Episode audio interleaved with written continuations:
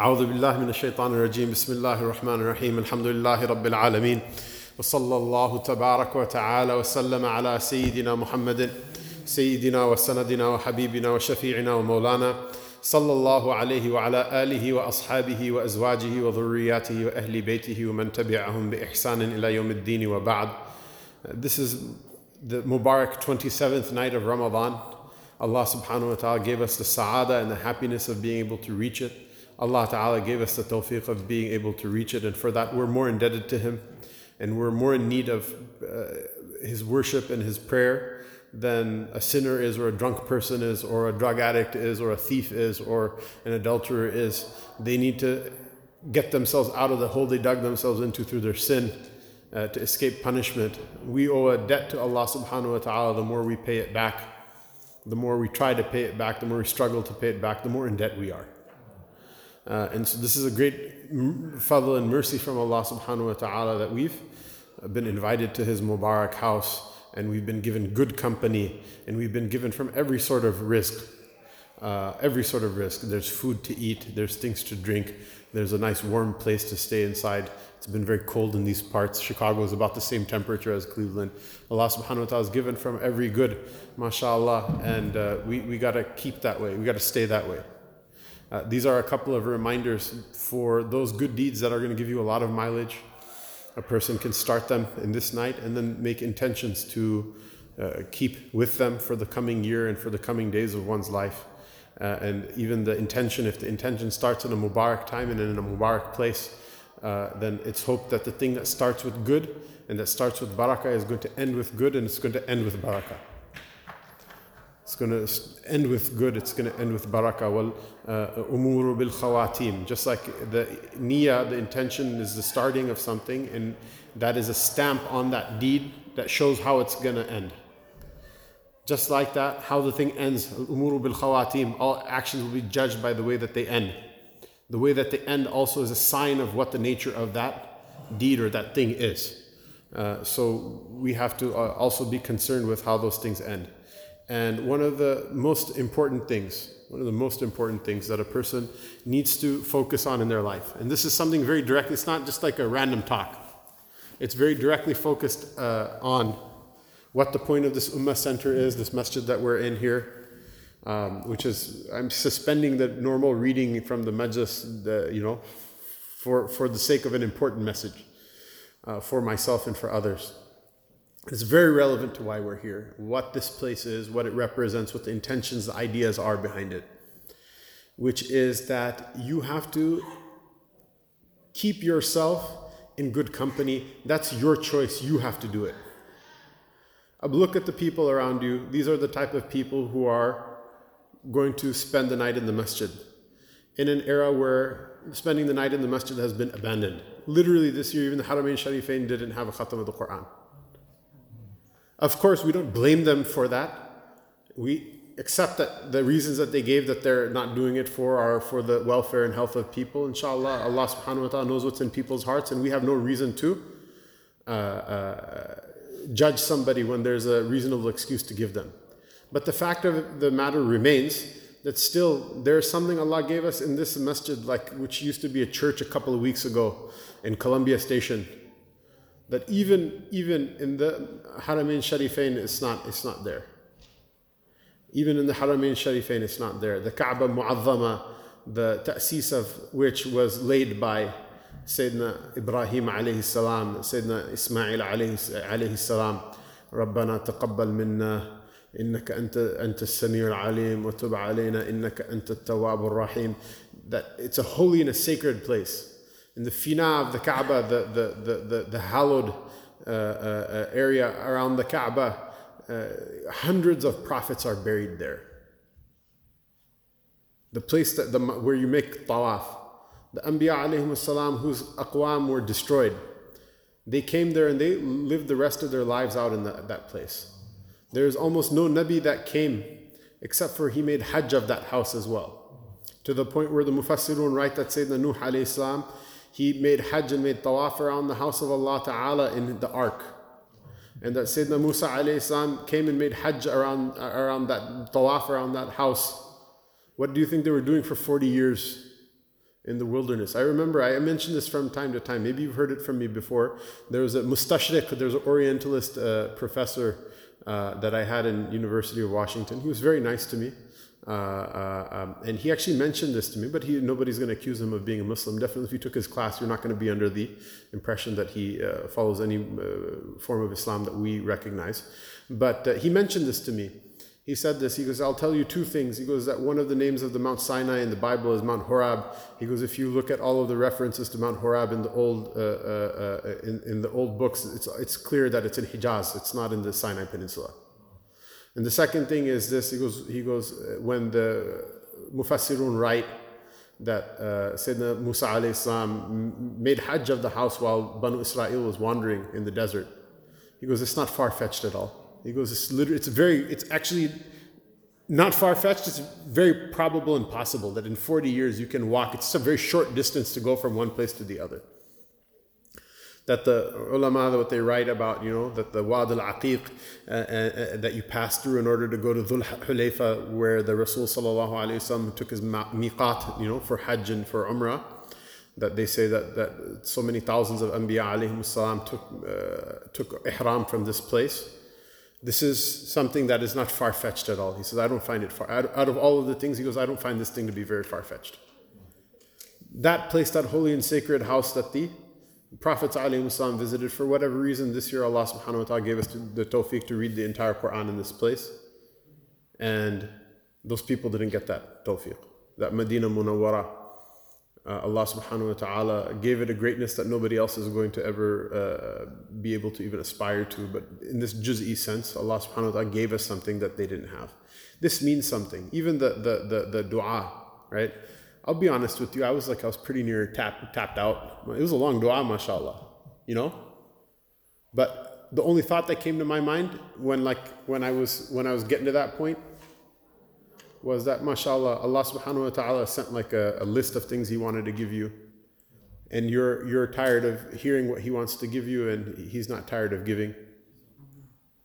Right? This is, the, this is what our mashayikh tell us that when Allah Ta'ala puts the dua in your heart, it's a sign that He wants to give it to you.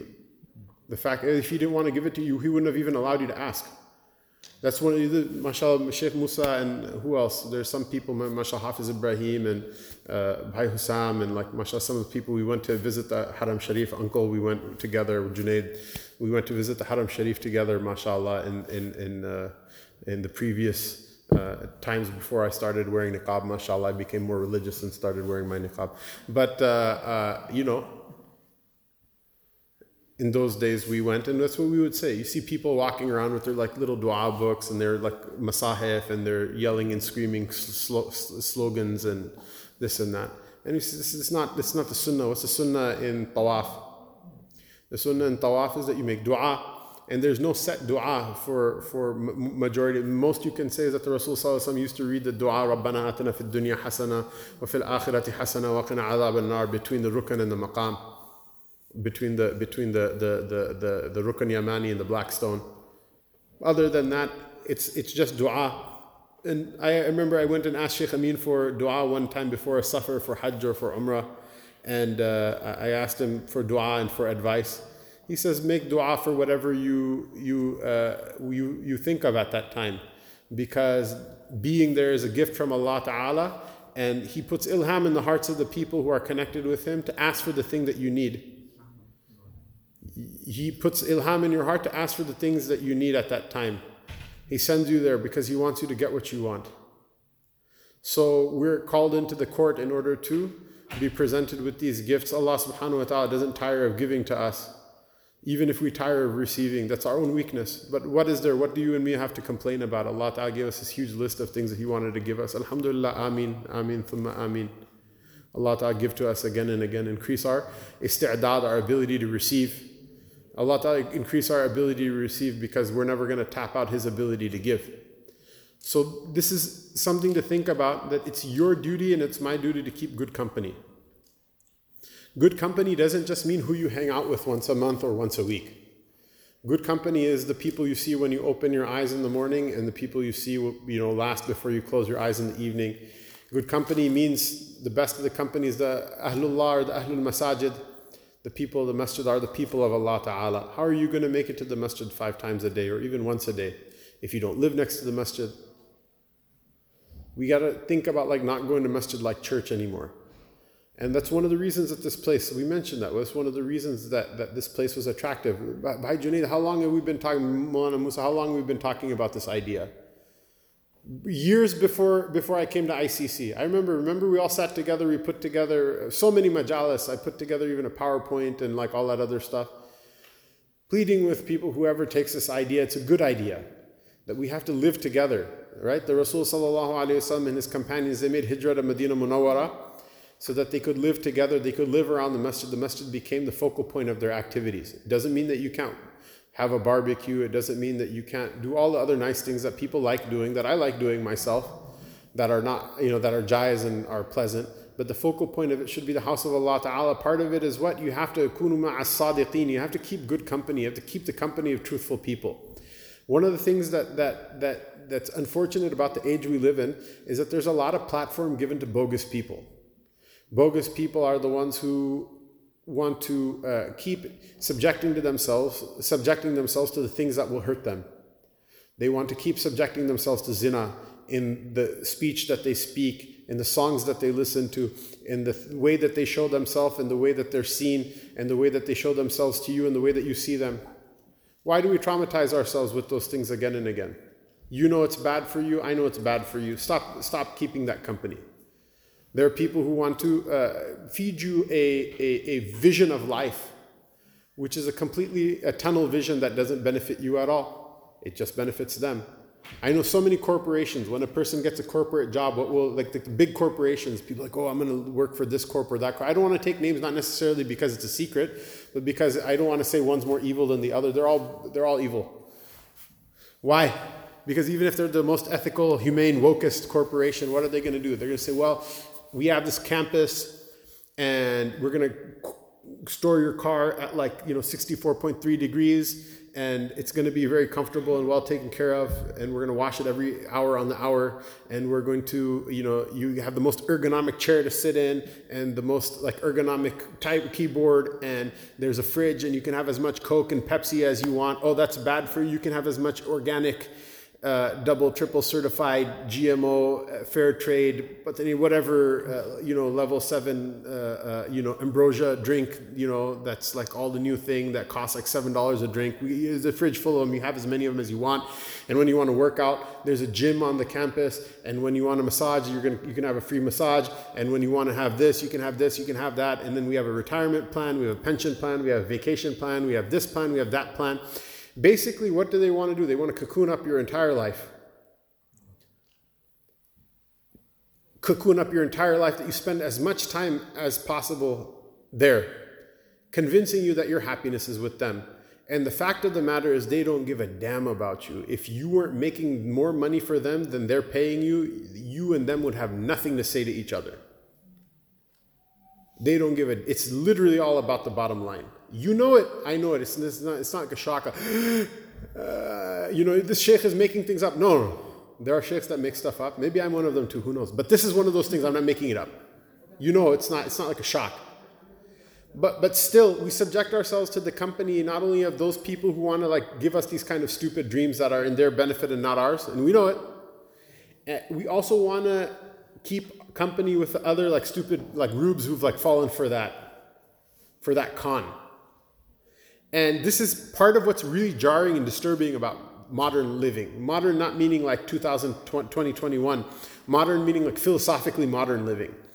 Is that in the old days, even, even people who weren't religious, forget about Muslims, even people who weren't religious, they understood that their happiness came from their family. It was expected that a son would be like his father, would look up to his father, you know, a father would do anything for his son, for his daughters. His son would, you know, the one person that he held in most esteem more than anybody else in the world is his father. Nowadays, that type of relationship between father and son is considered zulm, it's considered to be a type of oppression. So every Disney movie you've ever watched is reliably, predictably like clockwork. Go ahead and think about it back in your head. It's always about how a son doesn't want to be like his father. Which, okay, it does happen sometimes. But it's not all the time, nor is it nearly half of the time. It's a very rare exception, it's not a rule. Think about this. What is the, what is the, you know, who benefits from this? From breaking the bonds between parents and children? Who benefits from breaking the bonds between husband and wife? Who benefits from breaking the bonds of family? Family is a type of structure and authority. It's a necessity for efficiency because life is rough. You know, life in the jungle is nasty, brutish, and short. So we need to protect each other. We need to be there for each other. We need to specialize in work so that we can increase efficiency. And we need to share those efficiencies with one another so that we don't spend all of our day like foraging through the woods for berries and nuts. Which is, there are some people who still live like that.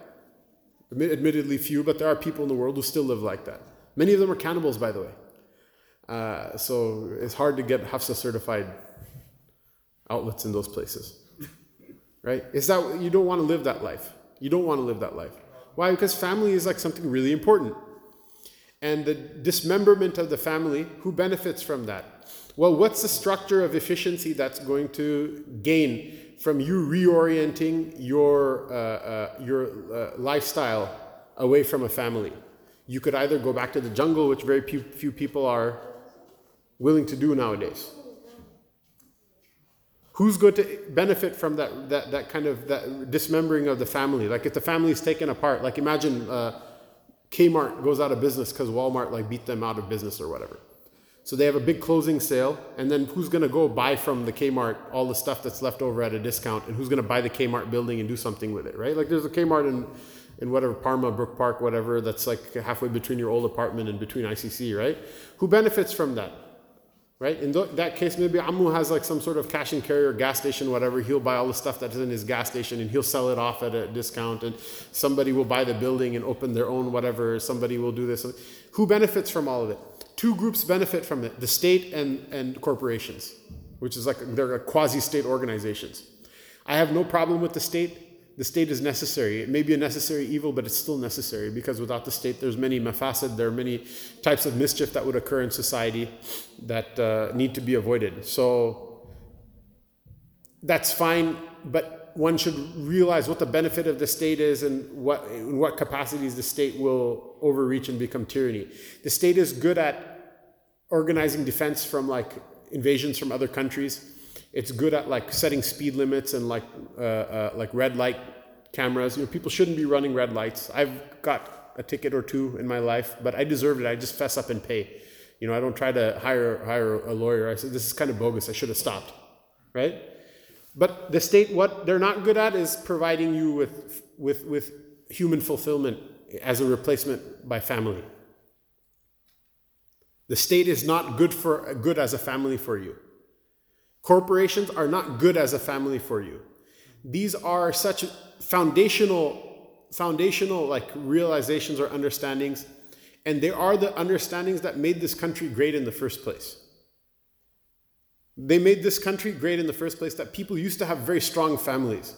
You and me probably know people who we went to school with, especially those of us who grew up in this country, that were upright people you know, that had strong. I remember eh, the school I went to. There were several children that both of their parents were school teachers in that school, only and only because they cared for their children so much that they wanted to make sure that their children were raised right. So they said, "What is a way that we can take care of our children in the best way possible?" They went and became school teachers in the in the, in the school, and the, the the year that their children, their last child, graduated from from high school, all of them, without exception, all quit and got real jobs. Intelligent people, Stanford graduates, these types of. But what was it? They lived in a time where people didn't drink the Kool Aid of like this kind of uh, bogus and nonsense lifestyle of believing that somehow like a corporation or, or the government is going to hand you a check or that somehow if you, you know, enough people will like I don't know, whatever re TikTok you. I don't. I don't even know how it works. And uninstall it from your phone, right? It's like Chinese spyware. I don't know why people have. I don't even know why people have Twitter and Facebook. But this is like even dumber than that, right? They knew that that's not gonna that's not gonna bring anything productive or healthy to you. So they invested their time, and you know what? All of those people, their children, some of them were not even nice kids. Some of them were very spoiled, and I think even immoral kids. But all of them were very bright, and all of them, many of them actually were morally upright much more so than, than the average person in school. And many of them went on to become very capable people. They went to Ivy League schools. They have positions in government. They have, you know, the ones who went the corporate route. They did really well at it. Now, for me, it's kind of sad to see that all this human potential is wasted, that they're going to, in the end, they're still going to be crushed into that same machine. They're going to be sent into that same grinder. How are they supposed to know better? They neither know Allah and His Rasul sallallahu alayhi wasallam nor did their forefathers. You and me, we know better.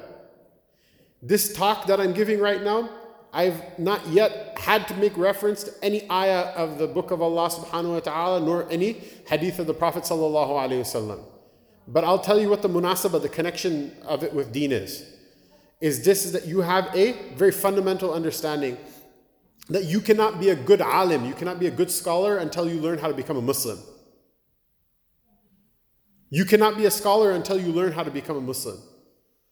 You can I know people like this. They've literally memorized books of fiqh, they've memorized books of hadith, they've memorized books of like memorized, memorized.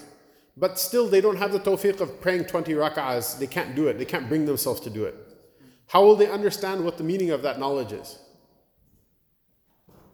There are so many things I learned about them in the books of fiqh, and then afterward I thought like we should probably practice them in, under, in order to understand what they know. Any mas'ala of fiqh, if you ask the faqih who can uh, uh, uh, prattle off like a lot of details about it, versus somebody who's actually been through that experience before, the person who's been through that experience before will always have more insight. In order to be a good scholar, you have to first learn how to be a good Muslim. In order to be a good Muslim, you have to first learn how to be a good human being. You cannot be a good human being alone. You have to have family. I mean, you can. There are people like if someone was like born and raised like in the jungle by wolves or whatever, and then they came back into the, you know, uh, into civilization, and Hussam taught him like, "I Hussam, you, you know, wolf boy." He says, "Wolf boy, want food." You know, like and like later on, like you know, ten years later, he's like, you know, comes to the masjid. Yes, there, you can't. Okay. He's learned how to be a human being. Now Allah Subhanahu wa Taala opens the door for him to have spiritual awakenings that he's not going to have when he's like busy like fighting over a piece of meat with the other wolves. الذي أطعمهم من جوع وآمنهم من خوف. Allah Ta'ala says that. He says, Quraysh, look at you out of all the out of all the Arabs. Out of all the Arabs there are Bedouins that walk from place to place not knowing if they're going to find a well with water in it, not knowing if they're going to find even just a little bit of shrubbery so that their herds don't die. Right? And وَالنَّاسُ يَتَخَطَّفُ مِنْ حَوْلِهِمْ That there are people who are getting picked off and destroyed because of scarcity, because of war, because of all things all around them. And they're the ones, they sit in their own Makkah Mukarramah, wadin ghayri dhi zar'in. There's nothing will grow there. You couldn't grow anything there, even if you had all the water in the world, you couldn't grow anything. You pour zamzam all over, you can't grow anything. That land is like salt. It's nothing will grow in it. Yet they sit in that place, and the entire all the tribes of the Arabs would bring rizq to them. And then after after Rasul Mubarak Bi'tha, mashallah, literally all the nations of the world bring arzaq to them. Allah Ta'ala is trying to tell them, we read that in the Juz Amma tonight, right? MashaAllah, tafsir dessert, mashallah, for Sheikh Musa, mashallah, from Sheikh Musa. Allah Ta'ala says, الذي أطعمهم من جوع وآمنهم من خوف. He says, let them فليعبدوا رب هذا البيت. Let them actually worship the Lord of this house, the one who uh, uh, uh fed them when they were hungry fed them from so that they don't have to worry about hunger anymore. And the one who gave them security from fear, that they don't have to worry. The, the, the, the people of the Kaaba, you know, people don't come to the Kaaba to make war. People come to the Kaaba to make peace. People don't come to the Kaaba to hate. People, lovers come to the Kaaba. People go make tawaf at the house of Allah Ta'ala, and it's like it's like a wedding in Lahore, mashallah. They're like throwing like like real notes to the left and right, giving sweet, street sweepers and cleaners, and you know so the guy, the Bengali shopkeeper is smoking cigarettes. Someone will give him twenty riyals. Radhi, he went with us to uh, uh, Umrah, mashallah. He's not here, so we can, you know, mashallah. He's also majzub, mashallah, subhanahu wa ta'ala, except for him. He's giving out 10 riyal notes to everybody. He gave a 10 riyal note to the, the Jawazat guy, like on the way out of the airport. And uh, the Jawazat guy, literally, he like, he, he, he didn't he he's like what is this guy crazy like he points to the camera i don't think he knew he was an arab right so he points to the camera that there's a camera watching us he points to it and he he, he wags his finger like no he points to the camera and he goes tss, tss, like he made a ishara like they're going to take us both to jail if, if you do this you know again Radi Miskin, like he's just, he just, uh, people come, they're like so happy. They're just like, it's like, a, this how, you know, it's a wedding in Punjab, this, people throw money all over the place, right? Why? That's what people come for. So after after Allah gave you all of that, then just like you know, it's your duty to like worship Allah subhanahu wa ta'ala and to like think about bigger things than other people are thinking about. If you're so insecure that you think nobody loves you, that you have to get the reassurance from like, you know, like whatever, 15 likes on Twitter, then go ahead, you know, like patch up your broken self, you know. When you're done with that, when you're ready to be a human being, I don't think it's going to help you patch up. I think it's going to actually make it even the hurt and the brokenness even go deeper. But if that's what you need, go ahead. When you're done and you're ready to be a normal human being, it's enough for you to say to your father, to your mother, I love you. To your children, I love you. To your wife, to your husband, I love you. To your friends, to the people in the masjid. If you have none of those, some people have none of them. There are people, entire people lost their entire family. I met people like that their entire the earthquake that happened in Balakot in, in, in uh, uh, Pakistan 2005 there are people their entire village was swallowed up. Only one two three four people survived from that. They literally lost everybody that they knew. They live in a new place they'll never see their home again. All in a moment gone. You can always tell allah ta'ala i love you It's kind of awkward when you say it like that, but that's the thing. You, you, you, you can say it in how many ways you can say it. The house of Allah Ta'ala, always a place that you can have that love. How are you going to know what that even means if you never loved your mother, if you never loved your father? If you know, I mean, you can learn those things if you're in that circumstance. But the normal, easiest route to learn those things is what? Is to have that model inside of your family. If that dynamic isn't there, something is very wrong. If you sold that dynamic in order to get a job at some corporation or in order to you know, uh, watch some more TV or in order to buy a like a fancier phone or in order to you know do any of those you know those types of things, boy, like someone sold you like some bad goods, right? The the the the, the day of judgment is described as the Yom Taghabun. It was one of the the surahs we read last night. Taghabun is what? Ghaban is like when somebody sells you something, you think it's one thing and it's it's it's the it's really the other you bought like a new pair of like wraparound like Oakley glasses for like three hundred dollars at the whatever at the mall, like the Ray Ban store or whatever, and you got home and you noticed this, they're not Oakleys, they're Jokleys, like we used to get from the Redondo Beach swap meet, you know. T- or Tijuana, man, mashallah. You San Diego, you're already there, right? You swap meet city, mashallah. That's like the mecca of like swap meets. You get home and you, you paid the Oakley price and you got the Jokely product, you'll be like, this is a ripoff, and you can't, it's too late, you can't get your money back. That's the point of projects like this, is that every group of believers, it's a fard kifaya that you should get together with other people, build your houses next to each other, live next to each other, pray with one another, make friends with one another, invite one another to your houses, forgive one another when you do bogus stuff to each other. And the best forgiveness is not the one that like the person comes and says I'm sorry. If someone ever says I'm sorry to you, you should forgive them. The fact that they even bother to say I'm sorry is like means that this person is like a wali of Allah Ta'ala. The wilaya has different darajat. Obviously the highest darajat are the people who are not gonna be bogus with one another in the first place. But trust me, if someone has enough like moral courage inside themselves to say sorry to you, chances are that that person is already like above the 85th percentile. You're not gonna find people like that easily. It's really, it's not even human to, to, to not forgive someone if they actually come and say sorry to you. The, the forgiveness of the sunnah is to forgive the people who don't say, I'm sorry. For what? For a higher benefit. Because your goal is not to, it's not to ingratiate other people and be like, okay, like I'm like, I have to get you into Jannah. You say sorry more for your own success than you do for theirs. Why? Because we have to be, no matter how bogus the people in this room are, this is who, this is who we got. You're not going to go on uh, uh, Yom Al Qiyamah and look for a representative Jim Jordan to get you into Jannah. It's not, it's not going to, that's not going to, those people are not helpful. Government people, corporate people, Elon Musk is not going to help you get into Jannah. Unless there's a very dramatic turn of events in the future, but currently, as it seems, it's probably not where you're going to look for if you have, if you have any sense about you right now. You're not gonna. What's what's this other guy? What's this? Uh, uh, uh, you know, Bill Gates and the, the other Jeff Bezos and their uh, mashallah recently wealthy ex-wives. Dude, you gotta hit. If if what's his name Bezos's ex-wife is any sign, you gotta hit up Melinda Gates. She's she has some money to to put out. You know, Ummah Center might. Yeah, man, some of that vaccine money or something. I don't know. Just look into it, right? Those are not people you're gonna you're not gonna get, anything from those people like on that day like the way it is right now. Even if they convert to islam and things like that you know? There are certain people you're gonna get something from. You forgive each other it's good for you. If somebody is a jerk to you still who are you gonna are you gonna marry your children to their children or are you gonna marry your children to each other's children in this room? Nobody wants to think about why, because it's like Bind, it's like it's like a villager type of thing to think about, like who are my children going to marry, right? We to America, we're going to become professionals and we're going to make money. We don't have to worry about those things anymore, right? Because it's really easy to like go through those things. Because that's not a big deal. As long as you get into Harvard, the fact that you end up with a spouse that completely makes your life into a living hell, male or female, right?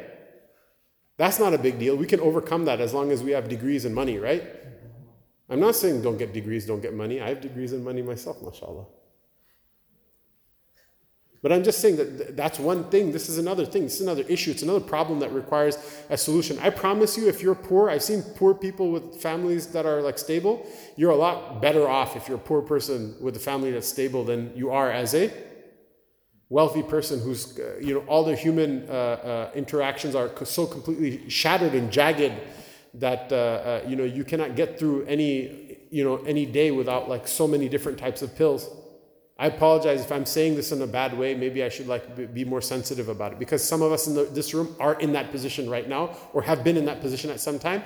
And I don't say that in order to uh, discount or mock or make because I've seen that happen. It's pain, you know. And then you're like, shoot, there needs to be a better way of getting through life than this. Some people, it's not their choice. We ask Allah to help them, and we, we, we fully 100% appreciate the work that the doctors do with them, and we appreciate the, the services that, that, that they benefit from, and say that this is something that needs to uh, uh, you know, happen for those people. But every person knows better than having the top cardiac surgeon uh, do your seven bypasses in the world is perhaps maybe 10 years earlier if you started taking a walk, you know, once every three days and stop eating seven cheeseburgers and a two liter of Coke daily. That may have been a better solution to this than saying, Alhamdulillah, mashallah, like the top surgeon in the Mayo Clinic or the Cleveland Clinic, I'm sorry, has uh, you know, done my seven bypasses and alhamdulillah, mashallah, I have this like new artificial heart that doesn't have a beat. It's pretty cool. You want to see it? You know, like, alhamdulillah, those people who got it, it's a ni'mah, it's a blessing. We thank Allah for it. But you, you should see why one is a more common sense solution than the other. So this is a time, these things require a lot of help. There's a lot of like machinery in society stacked against you ever thinking about these things. Why? Because if you're happy with your family and you're happy in your neighborhood with your neighbors, and if you're happy with one another, and if the salat is the coolness of your eye, you may not buy an iPhone every year. You may not buy a new car every three years or four years. You may not, uh, you know, uh, you know, spend ten dollars a month on Amazon Prime. Or how much is it? It's more than they upped it, right?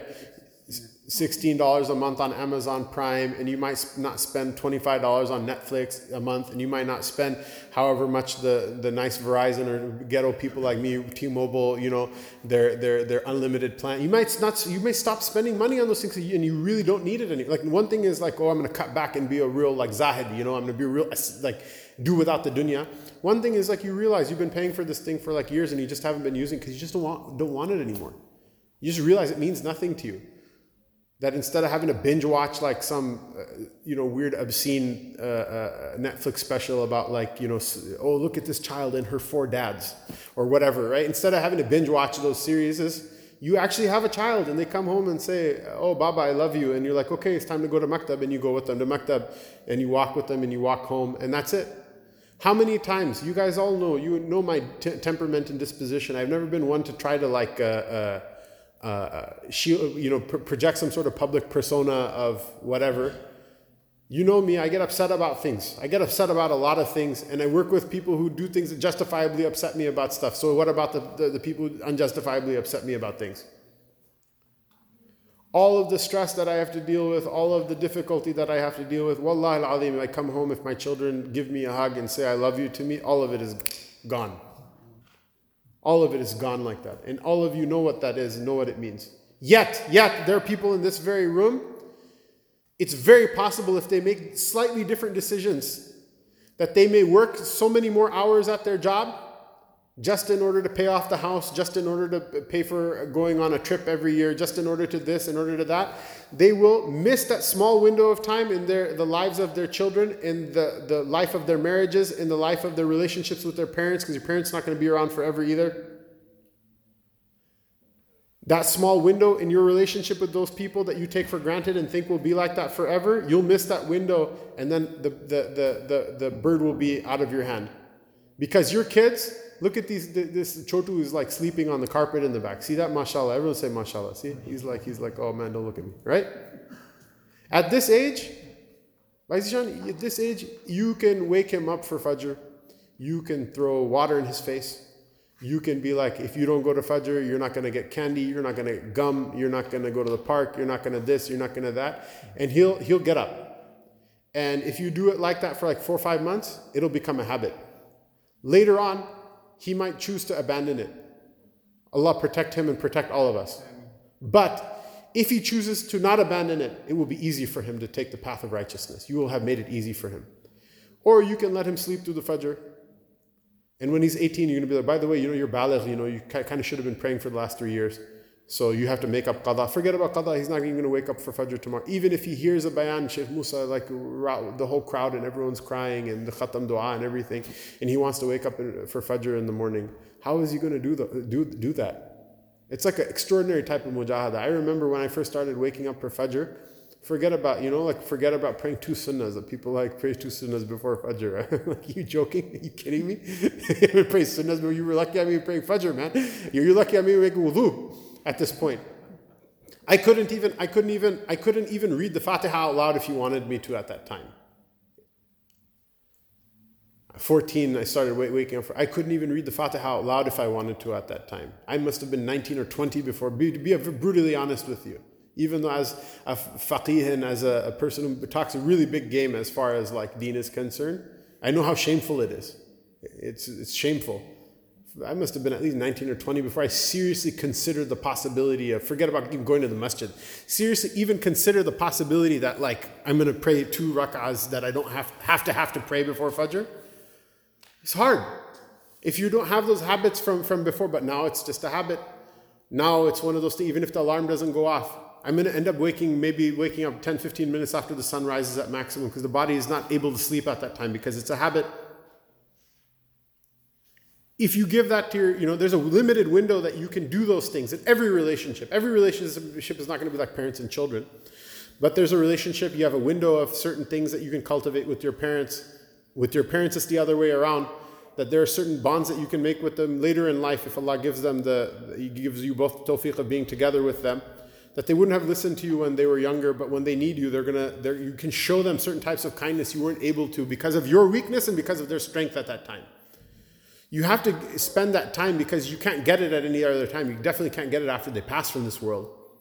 Your children, when they're little, you have to spend that time with them. And your kids are not there for you to be friends with them. For God's sake, stop trying to be friends with your kids. You're not cool. You're not going to be cool, dad. They should love you, but they're not. They have their own friends, other little kids. Don't be like a loser that like oh, you're trying to like relive your uh, uh, middle school that no one would talk to. So now I'm going to talk to my kids. That's don't do that. They don't need you to be their, your friends. They need you to be their parents. But there's only a limited amount of time that they're going to listen to you because this, mashallah, 8, 9, 10, 11 is going to turn into like 17, 18. It's going to turn into 23. They're going to go to MSA, they're going to go to school, they're going to learn what paradigm and narrative means, and they're not going to want to listen to anything from you anymore. And the chance you had to make that quality connection is going to be gone. Why should everyone have to fight the uphill battle? Fight the uphill battle alone where we can all do it together you and me, we all know we're going to go to uh, Yom Qiyamah one day. These are literally those basic things that we're going to get judged on. And as smooth talking as you know uh, Hussam is, and as smooth talking as Sheikh Musa is, and as masha uh, tech and multimedia and social media savvy as Atiya is, you're not going to fight against like government and corporations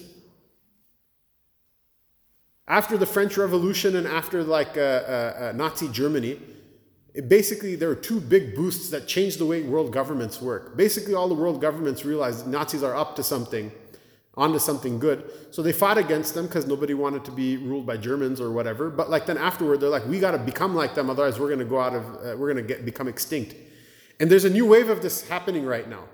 Look at the way China runs its government. Look at repressive governments from the Muslim world, how they're using technology, how they're using data, how they're using all these things in order to completely have an iron grip, make society like a prison. Never in the history of humanity has such a small group of people been able to completely restrain, like animals in leashes and chains, restrain such large groups of people. If you plug into that system, you see that it's literally like human beings are being fed into a a slaughterhouse that there's cows going into a building and boxes of ground of keema coming out of ground beef coming out of the building. Put two and two together. You don't want to be in that line. You don't want to be in that line. You don't have to boycott modernity in order to do that. You just make a couple of very small steps build your houses together tell your kids instead of having insta minsta we're going to just have a real barbecue. Like would you rather see someone else a picture of someone else's dinner or we can have the dinner ourselves inshallah you can't do it alone you can't do it every single time alone so you pull your resources in order to in order to do it, uh, uh, you know, with some sort of efficiency, because at some point or another, other people have to, uh, you know, people have to go to work and earn a living and do all of these things. If we do it together, we have a lot. It'll be a lot easier. It'll be a lot more fulfilling. Allah Ta'ala will be more pleased with us, because Deen is not supposed to make you into some sort of spiritual warlord that like I'm like the pious guy and to hell with the rest of society. I'm going to be the last man on the hill standing. People have that mentality. Those people they they're designed for defeat. Success happens what? Yadullahi ma'al jama'ah. Allah subhanahu wa ta'ala, He says that, you know, that, that, that you know, when the, the companions radiallahu anhum would put their hands together to take bay'ah with the Prophet sallallahu to give the oath of allegiance the only thing I can think of from my life that resembles that is like after like or like before a sports match of some sort where one, two, three team, right? The expression is what? Allah's hand is with the with with with with, the huddle. Allah Ta'ala, we don't mean it literally because we mean it kama yaliqu bi sha'nillahi tabarak wa that we don't mean that Allah Ta'ala it's not a, it doesn't mean that Allah has a body or something like that. The Arabs understood exactly what this meant. What does it mean? That when you take your hands and you put cast your hands in together you cast your lot together then who's with you in that pledge who's with you in that covenant Allah now theoretical. I know we're not, you know, people they accuse the Ash'ara and the Maturidiyya of speculating about Allah Ta'ala and uh, that's a bad thing. It is a bad thing. So we're going to go out on, on a limb here. If somebody wants to use this against me later, it's going to be recorded and you can splice this out, inshallah, use it against me. Theoretically speaking, if there was a sports match between two teams, and Allah was on one team and the uh, other team didn't have Allah on it, which team is going to win? I'll tell you, it's actually not speculation, it's the Nas of the Quran. Allah inna hizballahi humul ghalibun, humul muflihun. No, indeed, the party that's with Allah, they're the ones who will be the overwhelming victors. They're the ones who are going to achieve success. They're the ones who are going to achieve happiness. They're going to be the ones that achieve felicitousness. And the, Allah subhanahu wa ta'ala's covenant is with who? The ones who make covenant with one another. So it's great, rugged individuality, you know, God bless America. Alhamdulillah. You're all individuals. Don't let anyone else take your guns away ever. No one, don't let anyone else uh, you know, take away your rights. You know, alhamdulillah, mashallah. Out of my cold dead hands, etc. ad nauseum. All that stuff's great, wonderful. And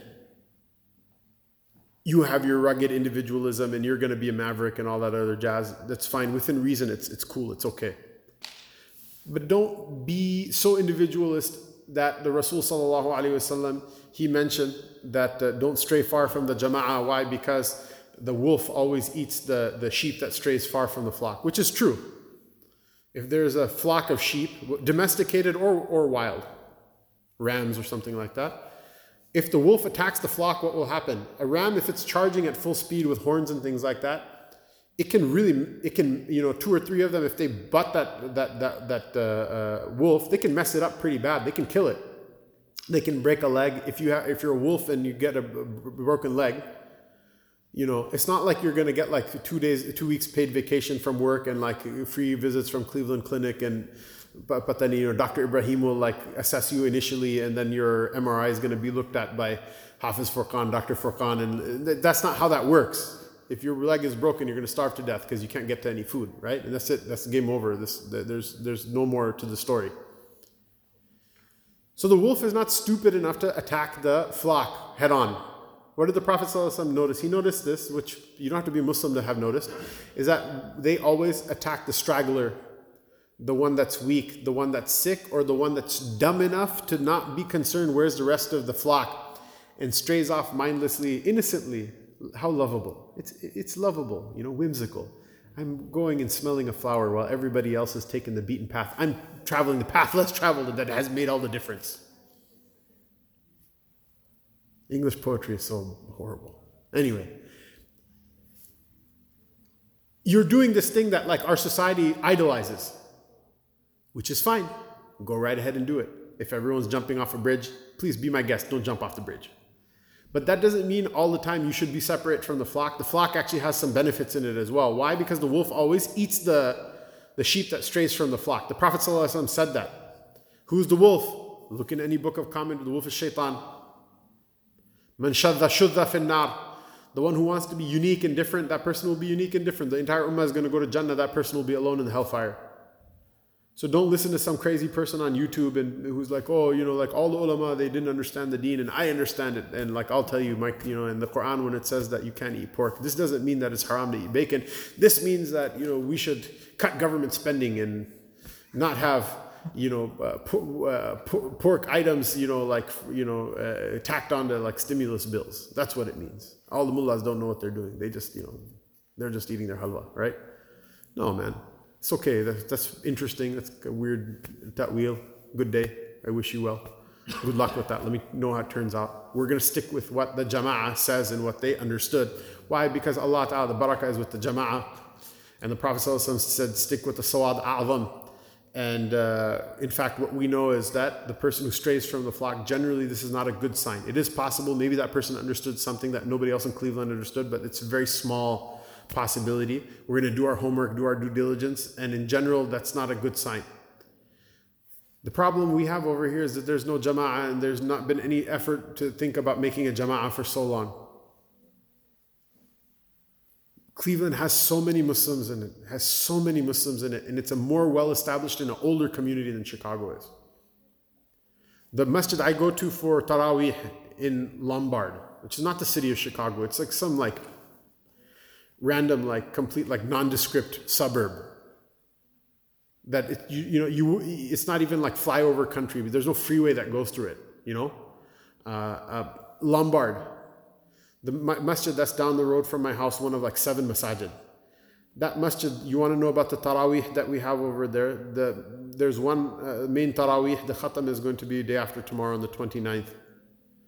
Mufti Azim, Mufti Minhaj is doing the khatam that's going to be on the 29th. His brother Mufti Azim is doing another khatam in the, in the building behind it.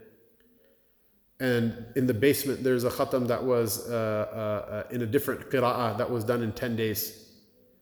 And in every room of Dar es Salaam, there are, there are there are 30 classrooms. Every room there's a different tarawih going on. One finishing on the 10th one finishing on the 7th one finishing on the 20th one finishing on the 15th every day they have a different khatam that's that's finishing. They have khatam dua in in uh, in that masjid. It's like a disneyland of of like but like instead of like mickey mouse's tarawih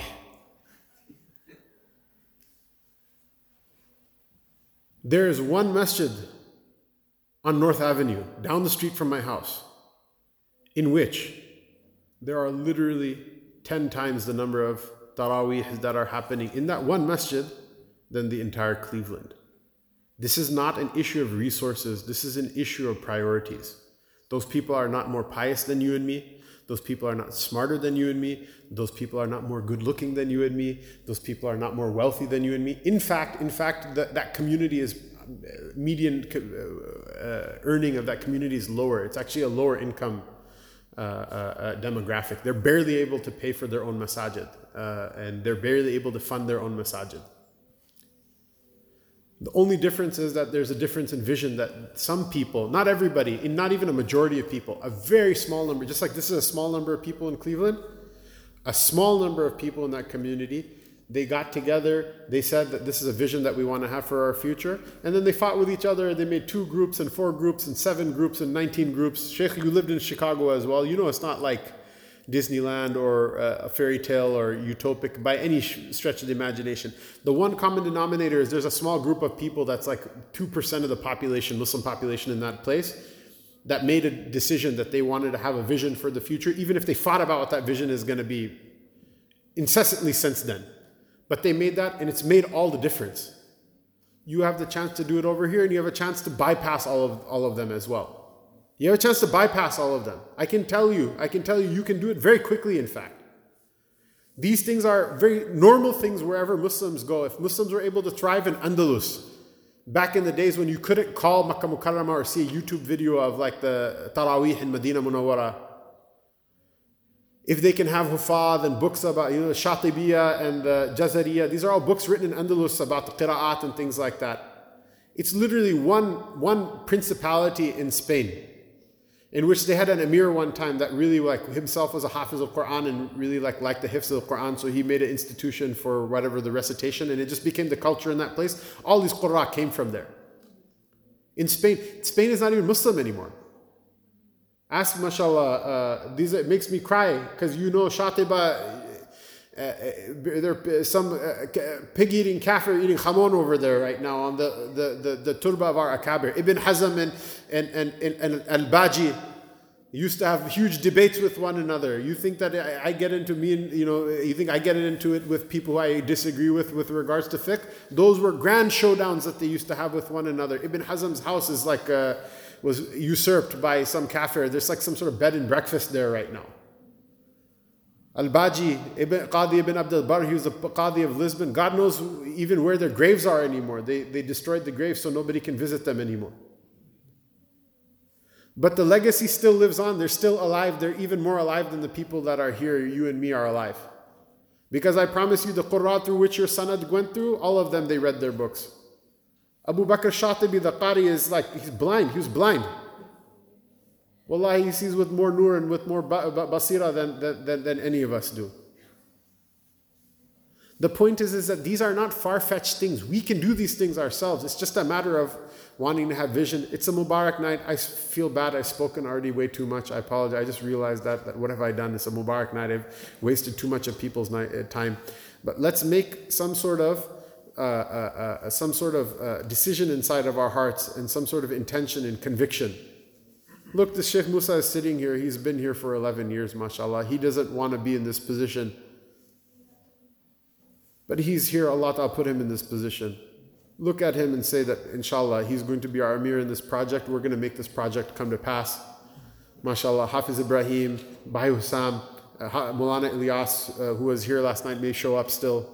They started already started teaching the maktab kids. They already started teaching the kid, kids hifz.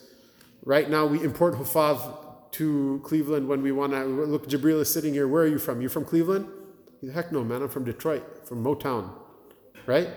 Inshallah. I promise you, forget about one day in the distant future. Within our lifetimes, we'll see the kids will go from Cleveland to go and lead the the the, the Taraweeh in other cities. They'll compete with one another. Masajid will have two and three Taraweehs. They'll compete with one another to lead the Taraweeh in the basements. There's going to be so much Quran read in this city. While the cities of the East are abandoning the book of Allah Ta'ala so that they can have shopping malls and Netflixes and all this other stuff, no problem. Allah give them hidayah, may they return to the deen in a beautiful way. If they don't want it, we want it, we'll take it, we'll accept it.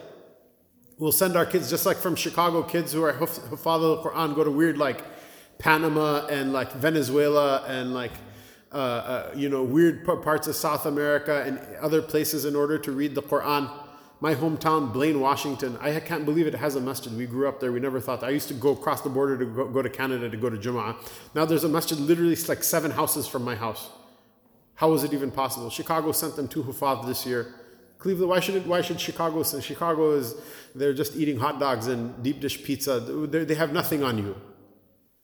There's nothing there that you guys don't have, except for you have it better. Cleveland let them send a hafiz also. People can think, oh, Cleveland Sharif and all this other stuff. Sheikh Musa will be like, We'll remember the time people Laylatul Qadr used to go out to McDonald's after whatever, the khatam, right? They have nothing on you. You just have to want it. If somebody else is hearing this and they're from somewhere else, they have nothing on you. You just have to want it. Allah subhanahu wa ta'ala give us tawfiq. Allah ta'ala from the barakah of this blessed night, if it's the Laylatul Qadr, if it's khairun min alfi shahr, if it's more beautiful with Allah ta'ala and more uh, uh, mubarak with Allah subhanahu wa ta'ala and better with Allah ta'ala than a thousand months. May Allah subhanahu wa ta'ala accept with the ameen of those thousand months and the prayers of those thousand months, this dua of ours, that we make this place a holy and a sacred place, that we make this place a place where the book of Allah is read by day and night, that the name of Allah ta'ala is taken by day and night, the hadith of the Prophet ﷺ is read with sanad by day and night, not to argue with people and you know prove that I'm right and you're wrong, but for the love of Allah and His Rasul wasallam, the barakat of those places, the, the, the, those uh, those beautiful names and words come down on this place and protect it from calamity and protect it from tribulation and protect it from from evil, this evil which is about to engulf the the world. Because people are not heedless of Allah and nothing happens. You know, you're not going to have a society where uh, men are marrying men and women are marrying women. It's not going to have any consequence. Promise, I promise you. You're not going to have that and it's going to go without any consequence. These things are all going to fall apart. You and me both know that there's no future. You don't have to be a medical doctor in order to know that there's not a future in that. And when those things start to collapse and fall apart, life is going to become very hard for a lot of people. It's going to happen and it might happen in our own lifetimes.